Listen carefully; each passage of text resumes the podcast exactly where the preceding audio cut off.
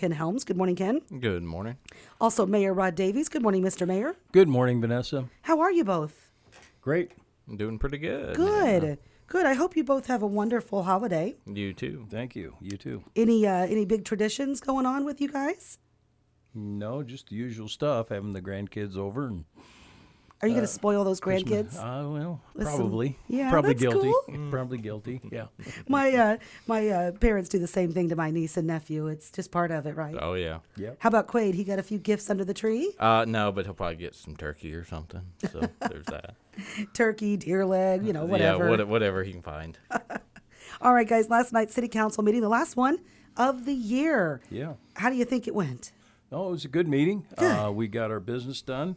We, uh, you know, at this time of year, we always have to adopt our uh, property tax levy uh, to fund uh, things. Uh, uh, we were able to keep our levy low enough that we did not have to raise it above five percent. That requires a truth and taxation hearing or a lot of other public hearings. We were able to hold the line on our taxes. We feel that our rate should be pretty consistent with last year's, uh, given the growth in equalized assessed valuation, which is the amount uh, of uh, taxable taxable property values that uh, that it, everything, uh, all the calculations are based on. So we feel like uh, we should be able to hold uh, our share of the bill pretty pretty level, uh, even with our rate increase. Um, we funded our two pensions uh, above the minimum required amount. Uh, we're putting a million dollars each into the police and fire pension.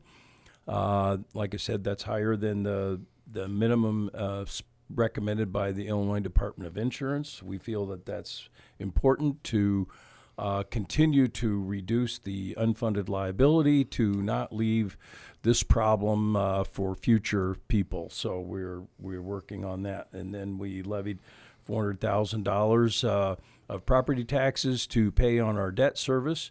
Um, all of the rest of our debt service is paid for by water and sewer revenues, and uh, and uh, which is generated from both our our uh, residents and also for our industrial users. So uh, we're able to cover the bulk of our debt uh, payments with with that.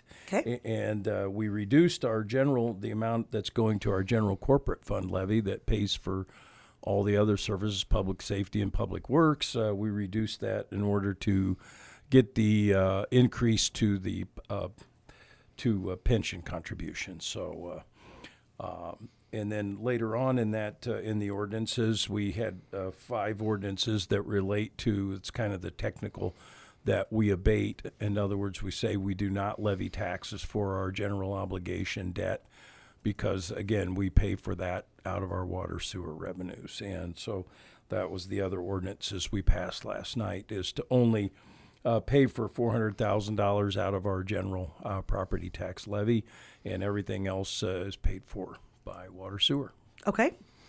And we had uh, we had a couple special things actually last night. Uh, the police department gave out awards to two of their officers, uh, Lieutenant Brandon Blackman and Sergeant Brian Hall. Uh, they were both part of an event that was uh, pretty critical with the police department. Uh, there was a high speed chase that originated from out of state and ended up terminating here um, on the bypass around Monmouth. It terminated with uh, the suspect uh, colliding with another vehicle, and then that ve- the suspect's vehicle actually caught on fire. Um, during that, our officers were the first ones on the scene, and uh, Lieutenant Brandon Blackman uh, pulled the suspect completely out of the ve- vehicle uh, while the car was on fire. Um, he did sustain a little bit of injuries from that, but he's good to go on that. Um, him and Brian Hall did that, uh, Sergeant Brian Hall, and uh, uh, Lieutenant Blackman got the uh, award for valor out of it, which is actually the first one we believe that the police department has ever issued for that due to his, um, you know, over and above kind of thing. And uh, Brian Hall got a life saving award for it too. Yeah, he he grabbed a fire. You quick thinking, grabbed a fire extinguisher and started trying to put the knock the fire down, which kind of allowed uh, uh, you know the the crash victim to be, you know, survive anyway to keep some of the fire off of him and uh, able to get him out. So it was uh, quick thinking by both of them, and we feel uh, very fortunate. Uh, uh, they were there to, you know, perform their duties like they do every day. Well, thank you to Sergeant Brian Hall and Lieutenant Brandon Blackman. That's uh, that's an amazing experience, and glad that they're well trained and and uh, able to to serve. Goodness gracious, that had to be very scary. Mhm. And uh, we also shouldn't forget uh, Deputy uh, Jack Basket as well. He was there with uh, Warren County. Uh, Warren County also presented him for an award. Deputy Uh, Jack Basket. Jack Basket. Well, congratulations to him as well.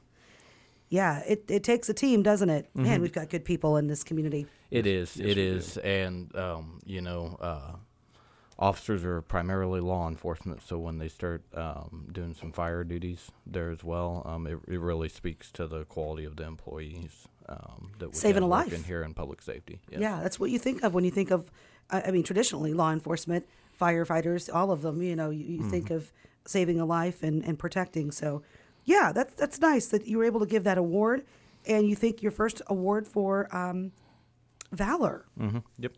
Yes. Uh, and the way that they are nominated on that um, here with the police department is they have an internal committee um, that reviews, makes sure that um, uh, handles the nomination uh, during the events, and then uh, it's voted upon with their uh, committee of their peers um, to determine, uh, you know, what what level of uh, award and commendation they should have. Well, well deserved. Glad that they were recognized. It is. Yes. Uh, the police department, uh, on their monthly report, um, also did some ALICE training at uh, United High School. Um, that's the active intruder training. Um, Chief Schweitzer was also interviewed uh, by the Monmouth College newspaper about some traffic control issues that have been uh, discussed in council at uh, various uh, different meetings. Uh, him and uh, Chief Rexroat and both departments uh, attended your freezing for food event again. Which thank you for the invites on that. That's always a great. Uh, you guys did as well. So Mayor and, and Ken, along with, uh, I think it was 183 was the final tally of uh, freezers. So golly, thanks to everybody. Mm-hmm. Yeah, no, it's a great event and does a lot of good for the community, and uh, we appreciate you always being at the forefront of that. It's our pleasure. And uh, then on the fire department side, uh, firefighter uh, D- Devin uh, Bamowski completed his uh, EMT training and is now a certified EMT. Uh, he actually completed the training that was uh, offered uh, by the Galesburg Fire Department and extended out to us, so that worked out great. Uh, firefighters uh, Kyle Martin and Tim LaFollette uh, both completed the vehicle machinery operations and hazmat operations training at the Illinois Fire College. Um, the vehicle operations class provides them with training on various different apparatuses, different uh, considerations that they might have during uh, fire scenes, as far as uh, pumping, different things like that. And then the hazmat, um, hazmat's really important uh, here in our area, given that we have uh, such large railroad lines that are going through, um, as well as the interstate traffic that comes around. Um, there's a lot of different materials that are transported every day uh, that go through our community. So um, having the entire department hazmat trained really comes in uh, handy for that. Good. And then they also assisted uh, Monmouth College with uh, some fire drills at all the dormitories on campus and uh, did inspections on their uh, buildings as well to make sure everything's to code and um, taking into consideration, uh, you know, life safety operations, things like that. Didn't find any uh, old signs that had seemingly disappeared, did they? I don't think so. No Holiday Inn signs. Okay, good updates. Anything else uh, from the meeting last night?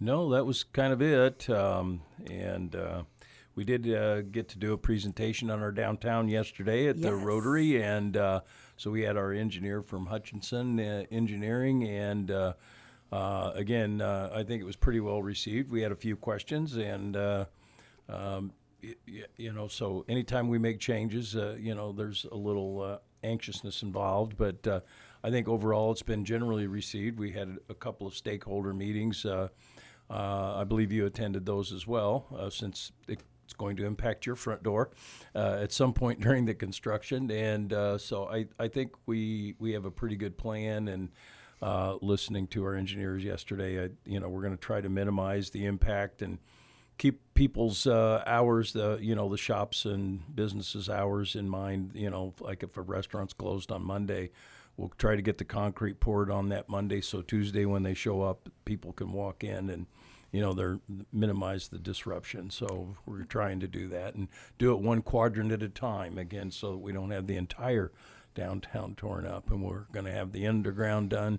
We hope to start that this winter uh, sometime in February and be done. And so that when they begin construction, probably in March, um, you know, we'll uh, we'll get that moving along. They'll kind of follow up after each other, so we don't have the uh, downtown torn up from the infrastructure for a long time before they start putting it back, or we have to put it back temporarily. And so um, we feel good about this. And I think some of the old uh, coal chutes and voids uh, in front of some of the old buildings. I think there's still some steel plates there and along City Hall where it used to be uh, coal delivery and material delivery sh- uh, chutes.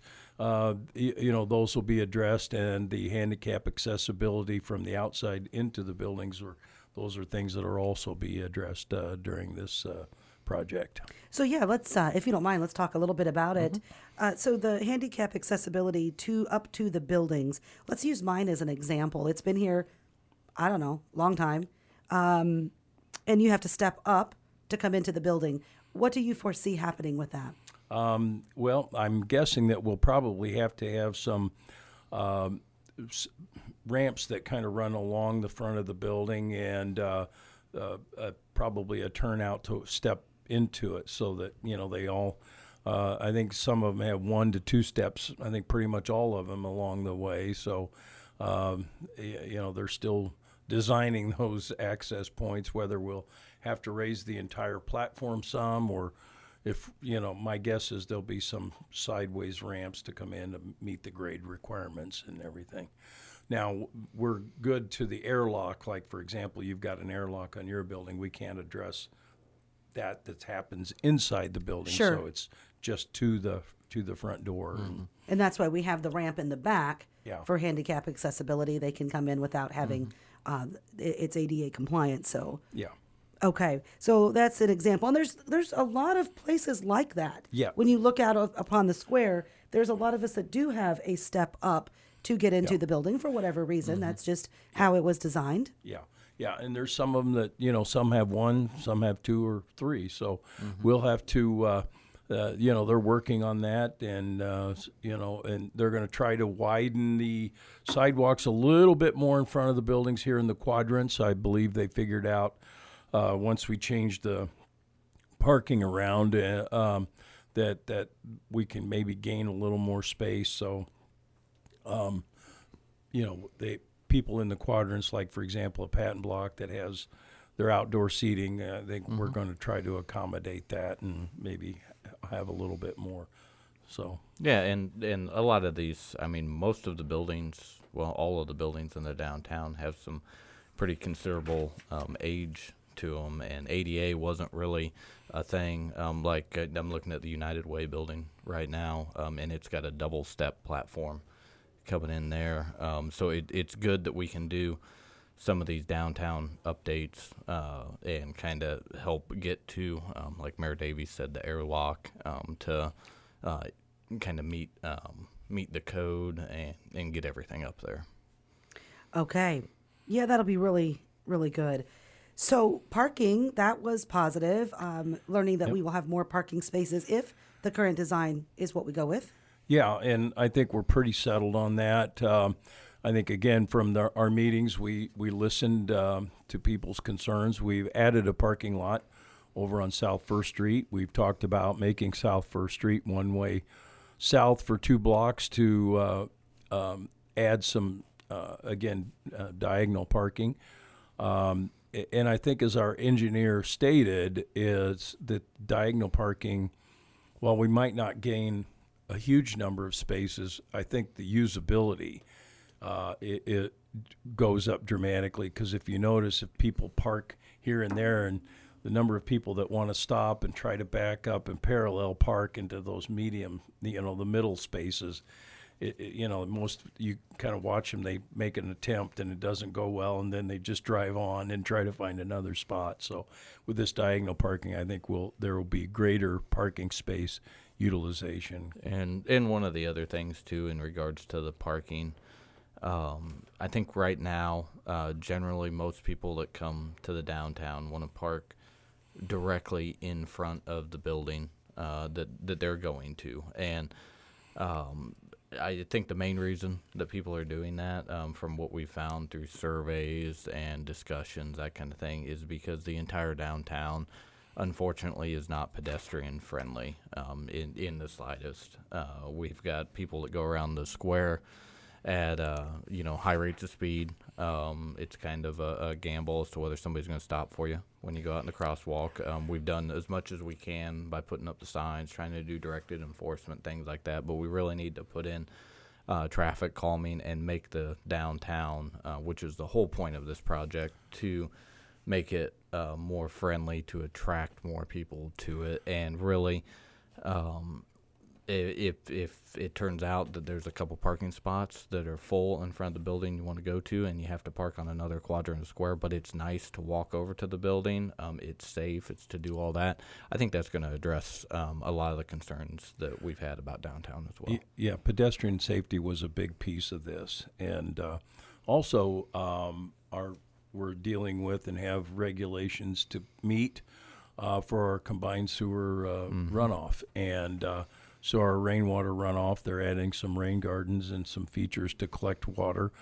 Uh, with all the asphalt downtown, and so those will other be uh, other uh, nice features to have. And I know the a lot of their focus was on Market Alley because it's been used a lot, and I, I we have another business down there that just invested a lot of money uh, in that storefront uh, in that business front to to um, uh, you, you know uh, take advantage and use the the activities there on Market Alley. So uh, I think you know every time we add improve them that uh, make it better and have more people use it, it it really adds to quality of life. Yeah, well, I've had a chance to watch it from at least the last three years, and the process of which we had to go through to get it um, was challenging, but it came to fruition. So we're very lucky. It's not a match program; it's a straight up grant that will help us um, with the streetscape. As as you said, the goal was traffic calming, pedestrian friendly. Uh, square safety for pedestrians, but also most importantly, our infrastructure was in sore need of getting repaired underground. Yeah, that's another uh, separate. You know, it's kind of they're go- both going to run almost concurrently, but uh, yeah, the separate. Uh, the other 1.2 million dollars we got from the ARPA money was uh, is going to be going into the underground uh, to replace some 100 year old. Uh, uh, infrastructure underground, both water and sewer. Uh, so we're going to be replacing or lining some sewer lines, and uh, as well as replacing water mains. And with the new water mains, we'll raise the water pressure into the buildings to make sure that uh, all the sprinkler systems are working properly. And you know, those are just things that certainly needed doing. And you know, we didn't have the funds until uh, we got these two very significant grants. Okay. Gentlemen, I hope that you have a, a fantastic Christmas, wonderful time with family, and uh, I hope that you have a wonderful New Year as well. hmm you too Thank you. And you we'll too. be seeing you uh, in the month of uh, January. yes. Take care. Mayor Rod Davies with us, Communications Director Ken Helms on WRA.